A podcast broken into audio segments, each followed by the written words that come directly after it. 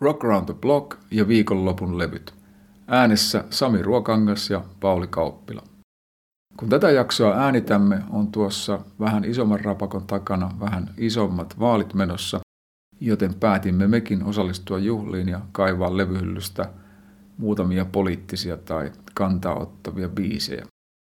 Joten pidemmittä puheitta siirrytään keskustelemaan musiikista. Terve Sami. Joo, tervehdys Pauli ja tervehdys kuulijat.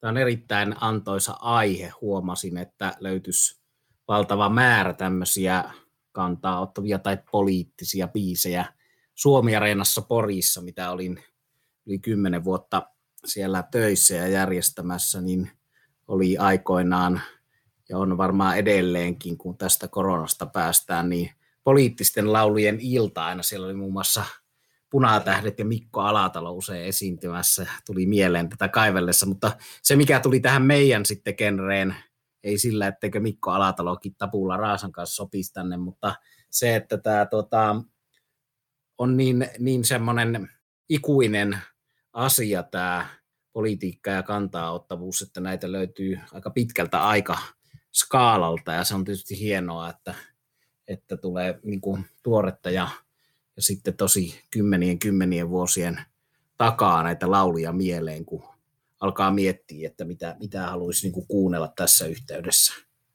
Joo, ja tietysti vaaleilla viittaamme USA-vaaleihin, ja on tietysti luontevaa todeta, että aika paljon tästä meidän musiikista liittyy siihen amerikkalaiseen perimään, ja niillä tässä nyt mennäänkin alkuun ainakin.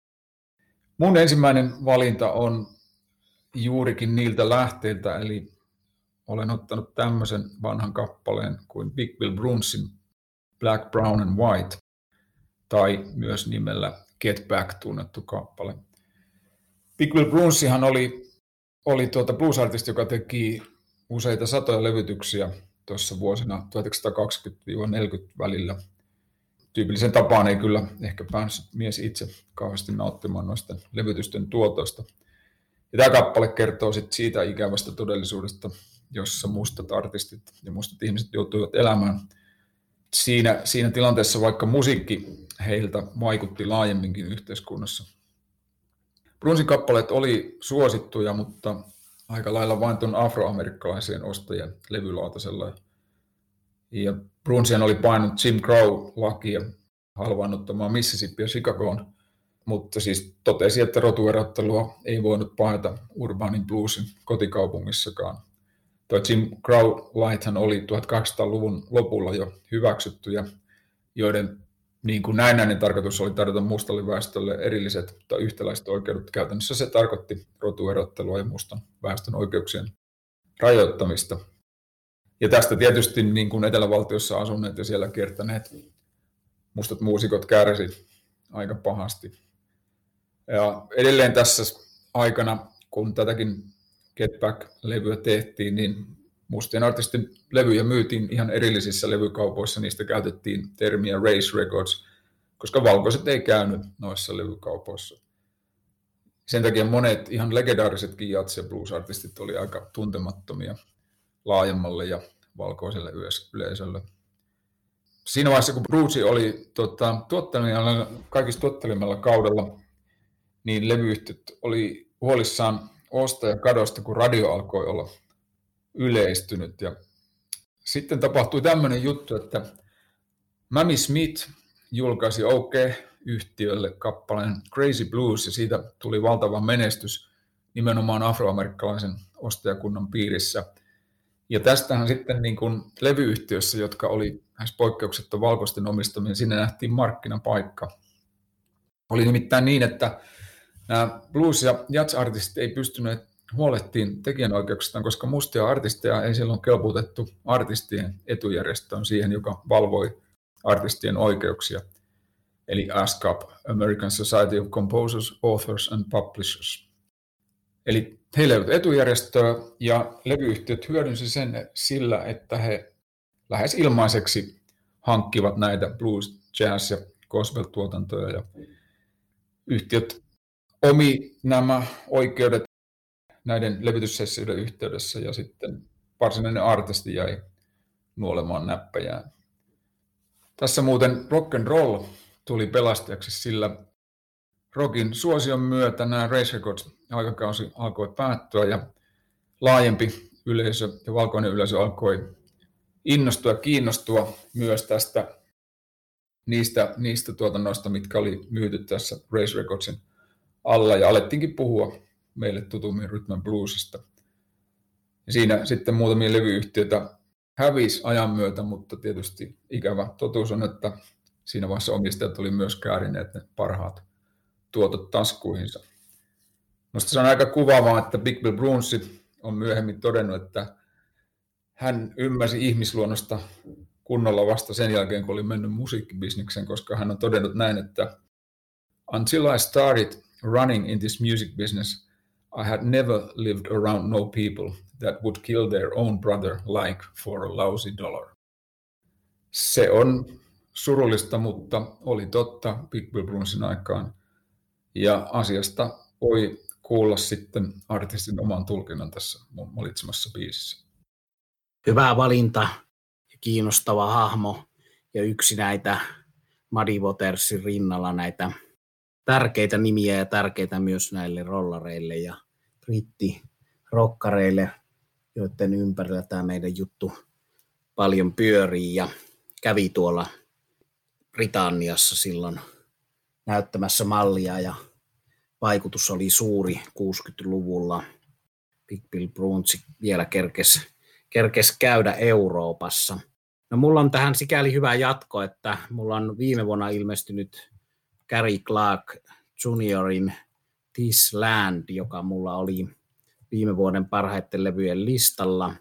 Gary Clark Juniorhan on tämmöinen uudeksi Hendrixiksi muun muassa Yleisradio uutisissa nimetty hahmo, joka ei missään nimessä ole pelkästään Hendrixin seuraaja, vaan tosi monipuolinen artisti Austinista, pitkän bluesperinteen jatkaja ja silleen rohkeasti, että paitsi että soittaa bluesrockia, niin soittaa tuollaista vaikeasti määriteltävää musiikkia, jos on aineksia hiphopista, regeistä, funkista, tekee ihan oman kuulostaan musiikkia ja nostan hattua siitä, että ei hän jäänyt mihinkään tuollaiseen Steve Ray Hendrix loopiin, vaikka kitarasoitto taitojen ja tyylin puolesta olisi ollut aineksia siihen. Mutta tämä on siis hänen viimevuotisen, tosiaan silloin viime vuoden parhaisiin lukemani albumin nimiraita, ilmestyi helmikuussa 2019.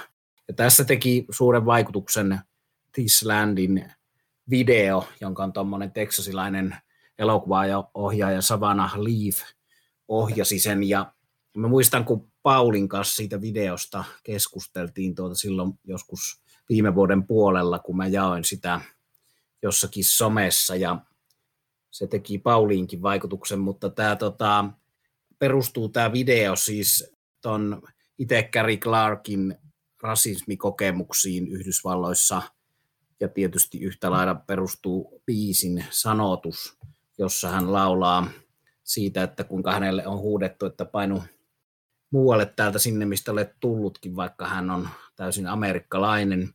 Tässä käytetään N-sanaa, jota en nyt viitti tässä alkaa toistamaan, ja sitten sanotaan F-sana myös, eli sen nyt voin tässä toistaa, fuck you, I'm America's son, this land is mine, eli se on se vastaus niille, jotka huutaa, että paino muualle täältä. Eli tässä on semmoinen tarina, että tämä Woody Katrin klassikko This Land is Your Land, niin Gary Clark on kertonut, että sitä jo lapsena laulettu koulussa. Ja sitten se oli niin kuin hyvin luontevaa laulaa sitä ja ei koskaan niin kuin kyseenalaistanut sitä sanomaa, koska koki olevansa amerikkalainen, mutta sitten iän myötä on tullut mieleen Gary Clark juniorillekin, että tämä ei ole ihan yhtä lailla tasa-arvoisesti kaikkien maa. Ja sitten varsinkin tämän Donald Trumpin aikana hän näki, että nyt on aika tehdä tällainen biisi, jossa tämä asia nostetaan esille ja edelleen vuonna 2019 rasismi Yhdysvalloissa. Erittäin vaikuttava kappale, vaikuttava musiikkivideo ja hieno tuollainen moderni jatke tuommoiselle perinteiselle bluesille, eli siinä on tosiaan räppiä ja siinä on hiphoppia ja siinä on regeitä siinä esityksessä ja erittäin vihaista ja tylyä sanomaa, eli hieno poliittinen biisi. Ja erityisesti vielä, vaikka itseäni toistankin, niin haluan sen siinä nostaa, että kuinka hienosti tämä tämmöinen tosiaan pitkä, pitkä 1900-luvun alun bluesperinne, mihin tuo Paulin eka valinta viittasi, niin jatkuu silti tässä Gary Clark juniorin musiikissa sekä musiikin että sanotusten puolesta ja varsinkin tietysti kitaran soitan puolesta, että soolo on sitä tiukkaa blues-asiaa eikä mitään muuta. Joo, se on hyvä biisi ja se video oli, oli tosi pysäyttävä, erinomainen ja loistava valinta tähän Big Bill Bruinsin seuraksi. Kylläkin masentavaa, että niistä samoista asioista ikään kuin laudetaan modernisti. Tuohon mä kiinnitin myös huomiota, mitä sanoit siitä profiilista, mikä Clarkilla on, että olisi tavallaan niin kuin helppoa ja varmaan niin kuin markkinahemmot tykkäisi siitä, että olisi niin kuin uusi Hendrix tai jotain uusi Stevie Ray, mutta se on hienoa, että tässä on artisti, joka on pitänyt oman päänsä. Kannattaa tsekata toi biisi ja kannattaa tsekata se video myös. No mä otin sitten tässä aikamatkaa eteenpäin, mutta, mutta kylläkin muutaman vuoden päähän ja meillä on nyt sitten äänessä listalla Pomo, eli Bruce Springsteen ja Ghost of Tom Joad kappale, joka on mun mielestä yksi Springsteenin hienoimpia tämmöisiä folk-vaikutteisia tai folk biisejä. Tämä on selvästi Woody Guthrieilta myös vaikutteita saanut ja, ja tiedetään hyvin, että innoittajana oli paitsi Guthrie, niin myös John Steinbeck ja se Vihon hedelmät Grapes of Wrath romaani. Tom, Tom Joad on nimenomaan sen kirjan päähenkilö ja kertoja. Ja siinä kirjassa kuvataan näitä 1930-luvun vaikeita aikoja USAssa, kun lama oli ja kuivuus koetteli nimenomaan keskilännen viljelijöitä. Ja monet joutuivat sitten etsimään uutta elämää esimerkiksi Kaliforniasta, jossa sitten taas heitä vainottiin. Eli, eli niin kuin osavaltioiden keskenkin oli tällaista ikään kuin maahanmuuttokriittisyyttä. Me puhuttiinkin tästä jo aiemmin siinä meidän kevään vapausjaksossa, ja mulla oli silloin levylautasella tuo Ray Cooderin versio Katrin, siis Woody Katrin Vigilante Manista, joka kertoo aika paljon näistä ajoista myös. Ja nyt voisi tietysti niin kuin kysyä, että miksi näistä asioista sitten puhutaan Suomessa 2020. No ihan samalla tavalla kuin näissä Big Bill Bruinsin ja Gary Clarkin kohtaaman rasismin kohdalla, että kyse on isoista ja yleisistä teemoista. Ihmisen vapaudesta ja mahdollista hankkia elantonsa laillisesti ja järkevästi ja niin, että voi elää. Mun mielestä pitäisi pystyä elämään ei kenenkään ylä- tai alapuolella ja sen pitäisi olla mahdollista kaikille lähtökohdista riippumatta. Niihin ajatuksiin ja siihen tunnelmaan mun mielestä Springsteen onnistuu tässä kappaleessa aivan loistavasti. Nyt kun kuuntelin sitä muutaman vuoden tauon jälkeen, niin tämä tuntuu vielä entistä paremmalta. Tässä on mukana kaikki perinteisen amerikkalaisen folk-perinteen elementit, loistavan teksti. Mä oikeastaan voisi sanoa muuta kuin, että jos olette kuunnelleet aiemmin, kuunnelkaa uudelleen sisäistynyt hieno humanistinen biisi. Jälleen kiinnostava hyvä valinta ja aika paljon se tulee monessa yhteydessä unohdettua sekin puoli Springsteenistä, että kun kuulee tuolla Sirkus Finlandiassa hänen musiikkiaan tuommoisen tommosen sirkusviihdebändin soittamana, niin ei välttämättä hoksaa, että ai niin, tällähän oli tämmöisiä protestilauluja tai, tai kantauttavia poliittisia lauluja, että Springsteenissä monta puolta, mutta hyvä niin. Ja sitten mun tässä kakkosvalinnassa tähän ohjelmaan, niin mennään melkein sadan vuoden päähän. Se alkaa tuntua hurjalta, että että tuota, on ollut näitä radiokanavia, jotka sanoo, että soitamme levyjä kolmelta vuosikymmeneltä, mutta kohta voi sanoa, että sadan vuoden takaa soittaa, kun aletaan olla siinä kohtaa, että äänilevyhistoria yltää sinne saakka. Eli mulla on ihan yksi näitä bluesin ja levytetyn ääni, äänilevyhistorian perusnimiä, eli Bessie Smith, joka siis syntyi vuonna 1894 menehtyi 1937. Ja tämä on Columbia Recordsin legendaarisen levymerkin julkaisu vuodelta 1923, eli aletaan olla lähellä sitä, että tästä olisi tästä levyn julkaisusta sata vuotta.